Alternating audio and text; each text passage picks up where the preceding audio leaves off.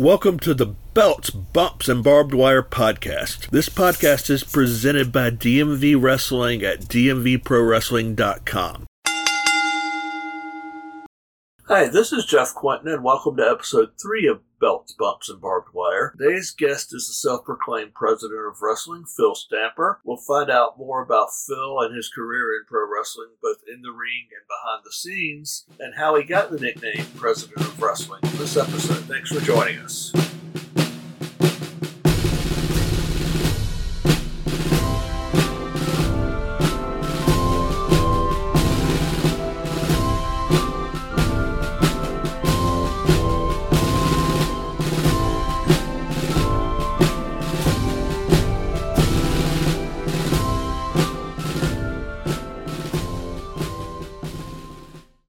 Start things off, since some of you may not know where that name comes from, we're going to ask Phil to introduce himself briefly and to tell us what his different authority roles are in the different wrestling companies. So uh, I've been involved in the world of professional wrestling for a very long time now. Um, and the president of wrestling sort of came about because I was really doing a lot of work, not just in front of the camera, but also behind the scenes. And in re- in really, in many ways, it was like I really am running wrestling right now um, because I was working with so many different companies, and that sort of has now progressed to being both in front of camera, helping with things behind the scenes, and now actually helping to run things as an authority figure in front of the camera and behind the scenes as well. And so at MCW Pro Wrestling in Maryland, Pennsylvania, Virginia, um, and Delaware, I'm our general manager. At IWA East Coast in West Virginia, I'm our I'm the commissioner there. At Honorary Wrestling Federation up in uh, Pennsylvania, I'm co-owner at High Tension Wrestling. I'm their general manager up in Pennsylvania. Um, at Wrestling Revolver, I am the executive vice president. Um, so, uh, and, and, sort of here and there because I have that association of being the president of wrestling that I am brought into sometimes this places now to be that authority figure or that just that sensible voice of reason. How did you get into wrestling to start? I mean, of course, I was a fan as a kid, and so went and knew. Uh, I mean, I was that kid that wrote to like WCW and WWE and was like, "Why can't kids wrestle?" Um, and learned really early on. Oh, there's things like you have to go to training. So I knew in middle school, okay, training has to be a thing. And when I graduated high school, I was at this crossroad. There really wasn't wrestling anywhere near me, um, and it was like, well, okay, I'm, I want to go to college and, you know, because what happens if I go down the path of wrestling and like something bad happens, I get injured, you know, I have to have something to fall back on. So I, and to go to college, I had to pay for it 100% myself. So I knew I couldn't afford both options. And so I went to college, but I started to work behind the scenes for a couple of, of different companies. And then uh, eventually, when I became, I think I was a, a junior in college, um, a, a friend got hooked up with a new school that had opened up in Baltimore. And I, at that point, I was already, I was looking for training. I was like, I think I can balance doing both, and started going to a place called the Dominion in Baltimore, uh, ran by a guy named Otto Stark, and started my training there. Um, didn't know enough to know that well maybe he doesn't know a lot. And so uh, though i got trained there initially i went on and took a lot more seminars and never really stopped learning at that point. And so had a time of my career um, significantly inside of the ring and less behind the scenes. Um, and now that has kind of been turning back a little bit and i'm doing more behind the scenes um, and as an authority figure. Um, and and some of that happened because more recently I had uh, a uh, significant neck surgery now about four or five years ago. And so, uh, kind of kept to the authority figure or mouthpiece role. And that has also changed a little bit because now time has passed. I've healed, I've gotten better. So I've also been back in the ring again. Um, so it just depends on the place and what happens. But initially, just getting in, it was okay, I'm, I want to see if this business is the place I want to be. And then how did I get, and then uh, go on to get trained. I knew I had to get trained. So went on and did that. What were your early influences as far as wrestlers go? So uh, I, uh, being a kid, I'd, I'd, come home and ESPN Classic would have like old episodes of of World Class Championship Wrestling and Global Wrestling Federation. Of course, was watching the WWE and WCW at the time, and you know, so I, you know, I was the kid who was a fan of like Hulk Hogan and Brutus the Barber Beefcake. I was a kid who was a fan of when when WCW became big. I, I focused on WCW more than I did WWE for a while. I was a big fan of Eric Embry and his feud that he had with Skandar Akbar at at World Class Championship Wrestling because it wasn't it was it was such an involved story and it wasn't even about a wrestler versus another wrestler. Here is Skandar Akbar, this this evil manager uh, of this entire stable of people, but the stable of people almost didn't matter because really the feud was between Eric and Skandar, and that was so intriguing for me and enticing for me, and it just I just got hooked on it. And as bad as maybe the uh, the where it went, like Sting versus the Black Scorpion. Yeah, I mean, because just the mystery around it. Who is the Black Scorpion? And, and so, like, I, I kind of was attracted to more of, you know, what's happening here. Like, I'm I'm intrigued by what's going on. Um, but of course, always loved when I would watch like Jushin Thunder Liger. Um, always loved when I would watch Dean Malenko. Um, so on the technical side of wrestling, like I was always just amazed. Like that was what what really, really you know, the story got me in, but watching like amazing technical wrestling was really what latched me in. Who have you enjoyed working with the most that you work with now? Ooh, right now. Um, company wise or person wise, or, or how do you mean? Originally meant personality wise or person wise, but you can say companies as well, but I don't want to get you in trouble with anybody. That's fair. It, it's interesting, you know. It, like I said, I, I when I got trained to wrestle, I was like, well, I'm going to keep learning and went out and did seminars. And I, I still feel like now I'm, I keep learning things from, from different people because we all bring sort of a different experience from us. And as much as like Sami Callihan and I like really want to punch each other in the face, like he's amazing when it comes to like the visual aesthetic of things and does amazing graphic work and and video work and so like i see that that sort of visual eye on on things and I love it. I, and then I like I have a Dan McDevitt that runs MCW. I see a sense of that organization and sort of the business acumen of how you know things need to be processed, and I'm like, oh, this makes sense to me, and you know, it just keeps adding in into that. And I'm I'm even excited by new wrestlers, like wrestlers who are just sort of starting out, like uh, uh, uh, I think of Junie Underwood. I think of Ricky Price. I think of Crash Jackson, and their energy kind of gets me excited and, and and motivates me in many many respects because they're I'm seeing where they're going to go and their trajectory, and it's like wow, like that's really exciting to see them so jazzed about where they're about to head, and it's like it makes me also want to work harder to also help benefit them as well as myself. Do you have any memorable feuds that you remember at, at the independent wrestling level that you, that you think are really, even right now, that you think are really hot feuds or really good feuds? That I'm in, or just like generally watching right now? Generally watching. I mean, I guess I guess I do have to be slightly self-serving a little bit, and you know, my rivalry I do have with Sami Callihan, and because I'm also at Revolver uh, as the manager of the unit, and the unit is is on both on the East Coast or in the Midwest, and we have we have pockets of association and you know it's sort of it's sort of this feud with Sami Callihan versus the unit uh, right now people are paying attention to that people understand it I'm trying to think larger on the larger on the independents. It's it's funny because like I shouldn't say funny because this person is terrifying. Charles Mason is a disturbing individual, but in all the right ways. And so like the feuds he's had with like Billy Starks and uh, Love Doug, even like it was just so intense. Um, just to like sort of sit back and like, oh wow, like, oh man. I mean, that just that just really like, resonates in in my brain. Oh man, I'm trying to. I'm like my brain's like scanning independent wrestling right now. Like, who else is out there right now? Who else is out there? I saw Charles Mason at the Jersey J Cup recently, and yeah, he was pretty creepy.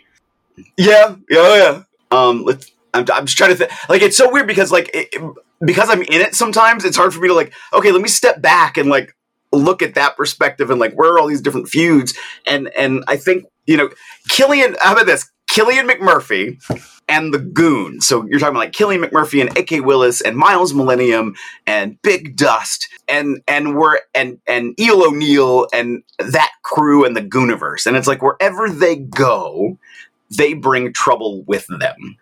And so it's sort of like the world of independent wrestling versus Killian McMurphy and the Goons. And I love it. Like it's it's it's interesting to watch and it's like you are literally watching a universe be built in front of you with so many rivalries and so many heads but that it eeps through different promotions and that's where my brain kind of went for, mo- for a minute because i was thinking well there's not a lot of feuds that sort of go company to company to company killian's been able to do that in the world of wrestling and even coordinate with some promotions elements of the ongoing story of the goons. And i'm like this is amazing. It, the the time and attention it takes. And even the the feud that's ongoing right now with with mary and big dust where they were going to get married and then it didn't happen. Um, and it was a big joke to by big dust that then causes Mary to go insane or more insane, I guess is the case maybe, it was is just amazing to watch um, and and see all of that sort of uh, transpire. What is your most embarrassing moment in wrestling? I, w- I was a couple years in, and I had like I, I hit I hit this moment because when I first started wrestling, um, uh, I was also sort of randomly very sick, and and some people knew it, some people didn't know it. I had been so sick, I got misdiagnosed with a precancerous condition. And then come to find out I didn't have that condition, but I was still sick. And when I got in wrestling, I was like, I don't know how long I might be able to do this. And so I really didn't have like the greatest of gear at first. And so finally, when I went all in, I was like, I'm going to get like real gear. And it, like, it's going to look fantastic. I'm going to get boots. I'm, I, I, got an entrance jacket. I got all this stuff together. And I was, so it was my first event. I uh, was uh, out at this small company up in Northwest Pennsylvania called Madmar. And was like, I am on my best game ever. And I run out there and I slide. I do like the Titus O'Neil round, like, but in, instead of like going under the ring, I'm like running with babyface fire on the outside of the ring and I round the corner and I just slide into the aisleway in the crowd. And I'm just like sitting there like, well, dang it. it's like, this was awesome. I just get up and like, hey, everybody. It was such a goofy, and I'm like, uh no, not great. and I had a question about some recent news that happened within recent weeks. Okay. There was an there was an announcement recently by WWE that they would be allowing NXT wrestlers to wrestle in select independent companies. I just wonder what you think about the impact of that. Well, I kind of want to see fully what that means because it made it also sound like only select members of the NXT roster. So does that mean like could Bron Breaker be able to come out? Could Joe Gacy return? Like, or are they going to keep like sort of the topper, the topper? That's a grammatically wrong word. Um, will the upper tier echelon of the NXT roster not travel? You know, and where does that break happen? And so, who would it be that would then be able to travel? So, I'm kind of waiting to see how that falls out um, because they haven't been very clear yet who they're going to let out. So once they make that decision and once that's announced, I'm all in. Like I think that that'll be cool because you're seeing that with the majority of the Impact roster. You're seeing that with the majority of the AEW roster. And so like it just adds to more of that diversity inside of the world of wrestling. And and inside of the world of wrestling, like the the way fandoms are built over time is really interesting. And right now, and this is just wholly my perspective, of course, kids are going to find their way to an AEW, to a WWE, to an Impact, to an MLW. But those uh, those shows aren't really oriented to grab kids per se. They're really sort of oriented more towards a, a younger adult crowd, and so there isn't like that that way that a middle school kid, uh, as I was when I really got into wrestling, could sort of like latch onto easily per se. Um, you know, I grew up in the era where there was wrestling on at noon on Saturdays. And that was sort of my door in to be able to watch as a kid. And then, okay, as I got, was a teenager, it was like, oh, I have Monday Night Raw I can watch. But it started with me as a kid having that interest and watching it on Saturdays to then watch it in the evenings when, when you know, oh, you're old enough to now watch television that late. And so me, it's like I feel like we're missing a little bit of that generation of younger younger kids getting interested and into it from the mainstream programming. So then that puts a lot of that reliance on independent wrestling and those that have like the family followings. Um, like I think of an MCW Pro Wrestling, it really is strong about the connections that they build with their community and their families. Honorary Wrestling Federation up in Pennsylvania, uh, Future Great Wrestling out in Ohio, OVW even in, in Kentucky. Like the way they reach out to the family and get them involved. And so then you're starting to build this base of fan fans through independent wrestling. And on top of that, and this is something weird that I learned a while ago that the WWE figured out, the best talkers of the wrestling community is the wrestling community.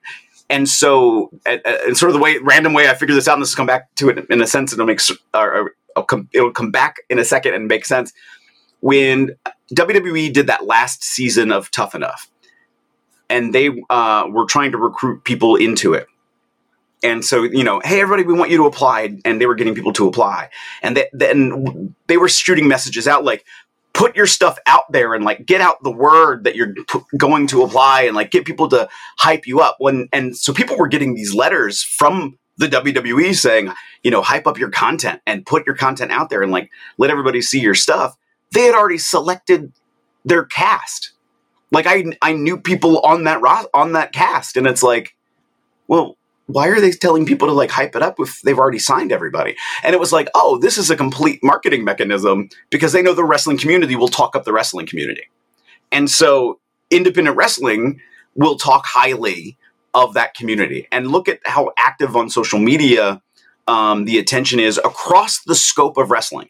You know, we'll, we'll wrestler A that works for this a smaller company in Pennsylvania that you've probably not really heard of singularly change the scope and landscape of professional wrestling as he is as he or she is today? Probably not. But if that person is engaged with somebody else who has a bigger following, with somebody else who has a bigger following, with somebody else who has a bigger following, and all of them start talking about it and generating that buzz, you know, that's going to get more attention and you know at wrestling revolver was very fortunate that we had you know speedball mike bailey is one of the best wrestlers in the world. He's one of the best wrestlers on impact television which is an international televised wrestling product. And wrestling revolver had him to face kenta. And that got so much buzz and attention out in the wrestling world. And impact could have been like no we don't want speedball to wrestle anywhere else except for us. They could have done that but they didn't and they've been very open to their talent out there. And that has also then helped their talent because where else can you go see Speedball Mike Bailey? Oh, every Thursday on Impact Wrestling. And so I think this is a great marketing mechanism for their talent as well. I would agree with that because I would have never seen Speedball except at MCW a few months ago. So right. And getting back to the family thing you had to say, I, I agree with you on that because – I grew up watching wrestling at 12 noon like you did. Now, my daughter tries to, you see my daughter with me at shows, and she she kind of tried to watch WWE and mainstream wrestling, and she got into it for a little while, and then she just lost interest in it. But now she's interested in going to any indie show that we can go to. And that's awesome. Like, and, and, you know, and, and like I sort of said earlier, like I got in because I was hooked by the story and other people, and, and then the, the, where the hook was the story, I stayed there because of the amazing technical wrestling that I was watching. And that really just it just sunk its teeth teeth even deeper into into my psyche. And so like I think you get a good exposure to both of that in independent wrestling. Uh, I'm not saying on top of I won't say on top of televised wrestling because when you have a weekly product and sometimes multiple times in a week that you can watch a product, you're going to get more of the story than you are going to get with an with a company that might run once a month or once every other month, and and be able to uh, envelop that a little bit easier. But you might get more of an athletic contest. I mean, WWE athletes are like Olympic caliber athletes in the way they train and work out and the way they're ready for television. But you're seeing some ama- some amazing things that you aren't going to see on television on the independent wrestling scene. Yes, the, there's envelopes that are pushed on television, but these are people who are trying to earn that opportunity to push envelopes on television. So they're pushing envelopes right now in independent wrestling, and that needs to be seen more. What moment in your your wrestling career are you the proudest of? Ooh, that's that's deep. Um, that's a deep cut. It, it's weird how the landscape has changed regarding doing promos for example. Because in in in my wrestling life it, and it used to i mean if you think about just how we have such easy more easily accessible technology to us right now that you know cell phones really didn't have good cameras until maybe 10 years ago 12 years ago ish i guess now. And so you know there really wasn't that accessibility to like just turn your phone on yourself and cut a promo. And so uh, I knew in like 2005 ish, I think, I had my own camcorder so I could record promos. But that was then only sometimes when you could, could convince a promoter to let you do one. So at one point, I was just creating cr- content to just create content. And about probably 12 years ago or so, um, I started with this company in North Carolina and I reached out to the promoter and I was like, Do you mind if I cut a promo. And of course, like, I'll let you prove it and everything. They're like, oh, yeah, sure, go for it. But it was like such an aside. Like, it wasn't like, ah, we want you to. It was like, ah, yeah, if you want to, go ahead. And I cut it. And it made me sort of open up this new door for myself in wrestling because I really didn't have a lot of anybody driving, hey, do promos. We want you to do promos. And so it really allowed me to truly find my voice uh, and that was my first real exposure. So was, I was sort of really proud of, in, in, a way, of myself because I found, oh, this is how you talk um, in wrestling, and this is how you, this is how people get to see more of you, and how people like really pay attention to what's happening right now. And I'm, I'm, I'm happy with myself on a few of the promos that I've put together and and, and developed. And you know, I've, I've touched, I put my hand in on some like cinematic wrestling stuff, uh, especially during the pandemic, and and more vignettes and story stuff and i'm really happy that i got involved with with some of those things. Even recently like right before christmas i worked with matt mikowski and and we put together this a die hard christmas trios. So like this little so it was sort of this skit that was put together between a wrestling event and i helped to put that together. And i don't know it allowed this other avenue of creativity and i was really happy and proud to be able to do that. But at the same time i, I look at a company like wrestling revolver that i helped to build and I look at the success that we're we're seeing now, and I'm like, this is what I love about wrestling because now we've we've taken the opportunity to actually build a thing, and look at us building this thing, and isn't it cool? And isn't going to be cool when more people see it and get exposed to it, and and we get to continue to build into whatever the next thing will be for it. And I always love that, and I'm really excited. I'm sort of excited then for what the next thing is going to be. Could you talk about a day in the life behind the scenes in one of your authority roles? Whether it include just pick a company for example, and maybe throw in what your travel is like and what you actually do when you get there behind the scenes backstage. I'm like, how much of a curtain do I pull? Um, it does vary a little bit by company because, you know, when you have different sets of owners or singular owner, it's sort of up to their own company and how they want to run things. Think about like when you've had different jobs and like one thing you might do at one place is very different when you do it at the next place. And so it is, you know, first learning that learning that landscape. Typically, um, behind the scenes, there is some kind of meeting to talk about the matches that are going to be happening that evening. There's some kind of meeting to talk about the production of things. How are things? How are we going to make things look or be? There is typically at any event I'm on a lot of running to get things together. It, I mean, if you look at most companies, you know, we're we're very fortunate, like at MCW Pro Wrestling, where we have our own venue. But even then, like that venue during the week is set up for training, and there's typically two or three rings set up. And so when it gets uh, transferred uh, into an event space for uh, a night of wrestling on a, on a Friday or a Saturday or a Sunday, well, we're taking down two rings. We're now setting up chairs. We're setting up aisleways. We're setting up tables for autographs and merchandise, and and we have to change that landscape. But imagine then having to do that every single time you have an event at a venue that isn't yours. And so you are running and gunning and going and setting up. So there isn't sometimes a long time to do these meetings like production and let's talk about booking and let's talk about these things. That's all happening even before we've gotten to the event sometimes. And so now it's like, okay, we just got to do this. We just got to go. We just got to get ready. We just got to do the thing. And at the same time, for me, who's also then involved in front of the camera, what am I doing? And trying to figure that out as well. So as much as I'm part of that decision making process, I'm also having to then figure out how I'm doing, what I'm doing, what I'm to look like, you know, all that, all that kind of stuff, and how I'm going to show up and present to everybody too. And there's a lot of there's a lot of catching up. I mean, the people that you work with, again, think of any workplace that you're in. There's people that you like. There's people that you don't like. There's people you want to go over to and say hi and good morning and how are you and what's going on. Then there's people you want to like go around the other way. And so like it, it's it's very much like that in the world of wrestling too. It's like okay, like let's associate, let's hang out. Like hey, what's going on? How you know how's this? We talked about this last time. I haven't seen you in a month or two months. What's going on here now? and it's a little bit of that catch up too on a, on a personal side too and so there's a lot of like moving parts that happen behind an event um, to make sure just everything everything is done. Oh yeah on on top of all of that making sure oh have, are we making money? Are are we doing the right things that give us a good um, proposition to be stood up in front of fans for fans to want to really sink their teeth into this event we're giving them and to then also giving them a reason to come back the next time um, and the next time after that and to think forward a few events to like how are we going to get there and be good at how we're doing it it takes it takes a really really strong intention to to do that. So again it's a lot of conversation. It's a lot of moving parts to really just get things done. Um, but for the people who are behind the scenes in the world of professional wrestling like w- their night doesn't end after just one match. And that is n- definitely not taking away anything from any talent that's in the ring. But you know uh, uh, the the camera guys aren't getting a break. Like some of your events have one referee. Look at who's doing security if there is any. Look at who's manning the merch tables. Look at who's um, just running things behind the scenes. Look at who's cutting your promos. And and it's and and getting wrestlers together to try to cut promos sometimes is like hurting live cats. And so it takes a lot of effort and they're doing that the entire night.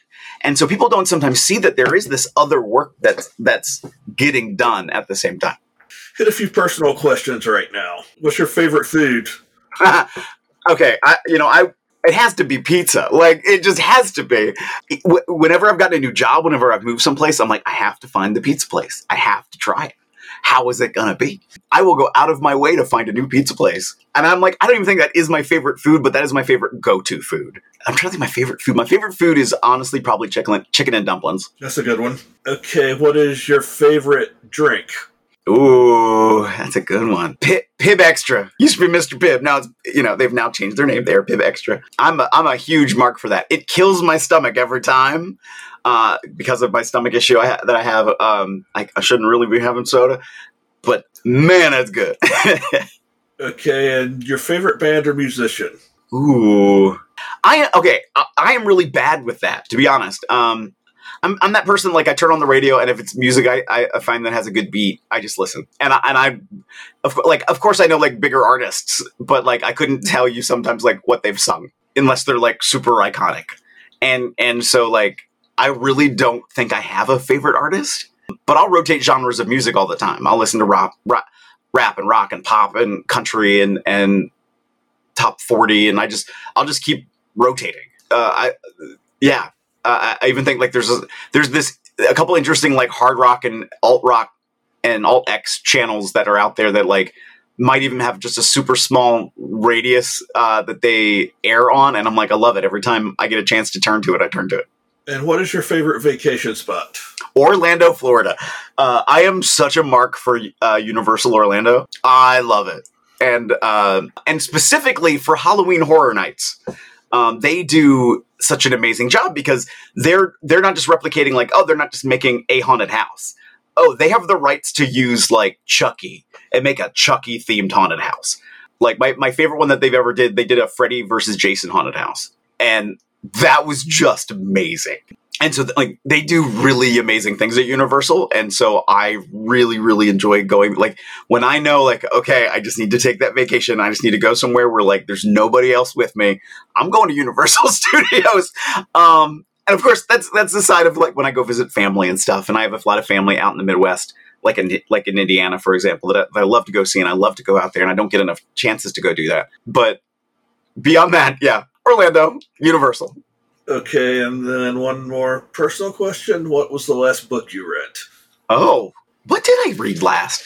I feel like I've been reading like s- snippets of books lately. I feel bad because I have a coworker, and now I can't. Uh, I have a coworker who wrote a book, and I haven't read the book. I haven't finished reading the book. I've only read like a couple chapters. It's called "The City of Good Death," and it's so enriching and so detailed, and it's just an amazing book. But I haven't finished it yet. Um, before that, I read the um, Ballad of Songbird and Songbirds and Snakes, which is like the prequel to the Hunger Games, and that was pretty good. I, and I even think that book was a little better than than the Hunger Games series, to be honest.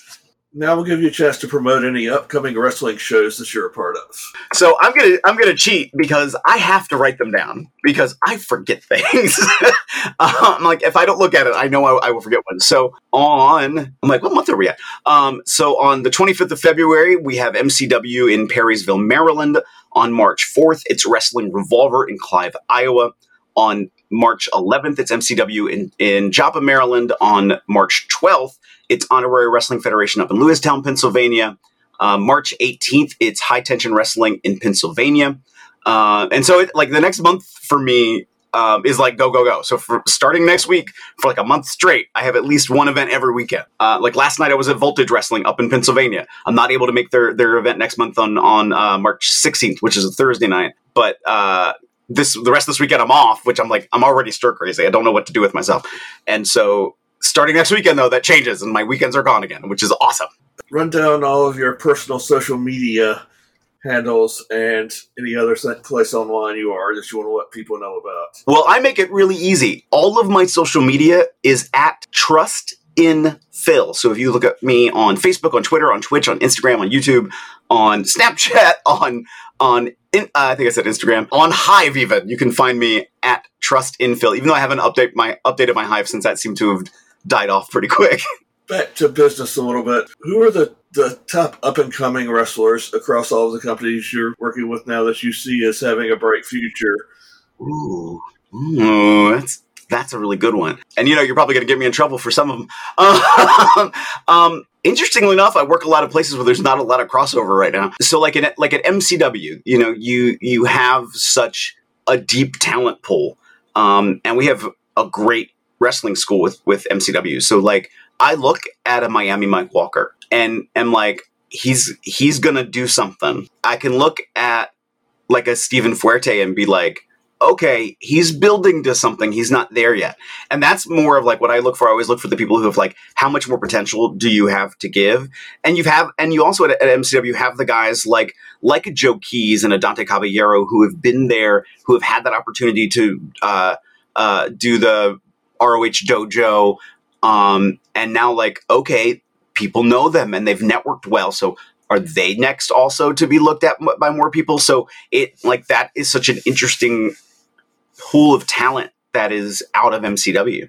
Um, I look at Re- Revolver, and so many of it's hard with Revolver to say like who would I pick because so much of that that roster is already signed with either Impact or AEW. And so if I pull if I pull out like okay the not signed folks, so that way I won't get myself in that much trouble. I look at a JT Dunn. JT Dunn to me is literally the best unsigned talent in the world today.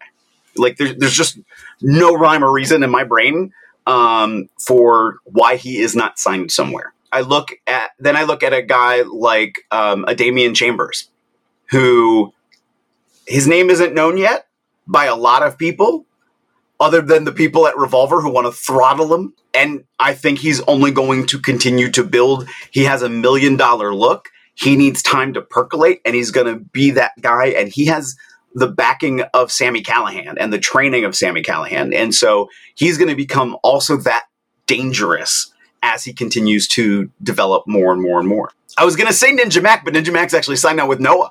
Um, and every time I see Ninja Mac, he's gotten better. And, and that's scary. Like if you already see, and if, if you've ever had the opportunity to see Ninja Mac, like you know just how uh, what it, how intense he can be. You know the level of his aerial offense, but he just keeps getting better and better and better. And one of the last people I used to say, like, every time I see that person, they get better was Trey Miguel. And now look at Trey Miguel, who is currently the X Division champion at Impact. And and Trey, when I remember when I first saw him at Rockstar Pro Wrestling in, in Dayton, Ohio, I was like, oh yeah, he's good. And then I saw him a few months later. I'm like, oh wow, he's gotten better. And I saw him a few months later. Oh wow, he's gotten better. And and even to this day, every time I see Trey Miguel, he's gotten better.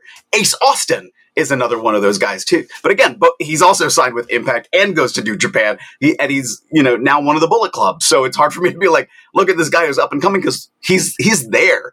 He's there and doing it right now, which is just awesome. I, I, I like uh, there's so much so much great talent out there. Like right right now, like another national company could open up and run. I don't even know what night is open anymore. Um, uh, uh, I don't know. They'll have a 10 p.m. program after NXT, and there would be enough good talent to to be on there too. And that could be a Jay Fowler from Iowa. That could be a, a the Carter of Colors, uh, the the Carver of Cutter's Alley.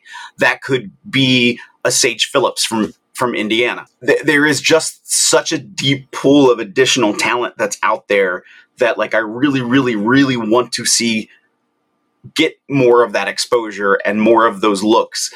Um, the main event is a tag team from from Pittsburgh that like I am trying so hard for people to to that I work with to like look at these guys because you're not go- it's not going to be long before you see them on television regularly. And so like I want them to get more expo- exposure and specifically the main event tag team that's out of Pittsburgh because there's like five main event tag teams. Um so uh those guys. Yeah, there's just a lot of great, great talent that's really out there and and, and circulating and percolating. Um, Gia Scott at MCW is another one who I think is going to be um, coming up very, very quick and very, very soon. Billie Starkz um, just turned 18, is on her way to her second tour of Japan at just turning 18. She hasn't even she doesn't graduate high school for a couple more months. She is going to be signed um, there there is not a doubt in my mind on that anymore because she's already put in the work. And and I, I hear people who like vent like, oh, this eighteen year old girl. It's like, yeah, because she's good because she's gone through it already for the last three four years of of driving roads and putting in the work. She didn't just come out at the age of 18 and be like, look at me, I'm a wrestler. She's been wrestling for years already um, and she has just gained that much capability. And I know I think there's a deep talent pool and a really strong independent wrestling scene just in this region, in the DMV region, to get back to my website. And I mean, I mentioned Killian McMurphy and the Goons, and like, can you think of anybody more controversial than Killian McMurphy in this area? I mean, he's the one, he's somebody that makes a lot of people. You either love Killian McMurphy or you just want to like choke him, like just barehandedly, like kill him. um, that, and that's the reaction he gives you, and it's amazing.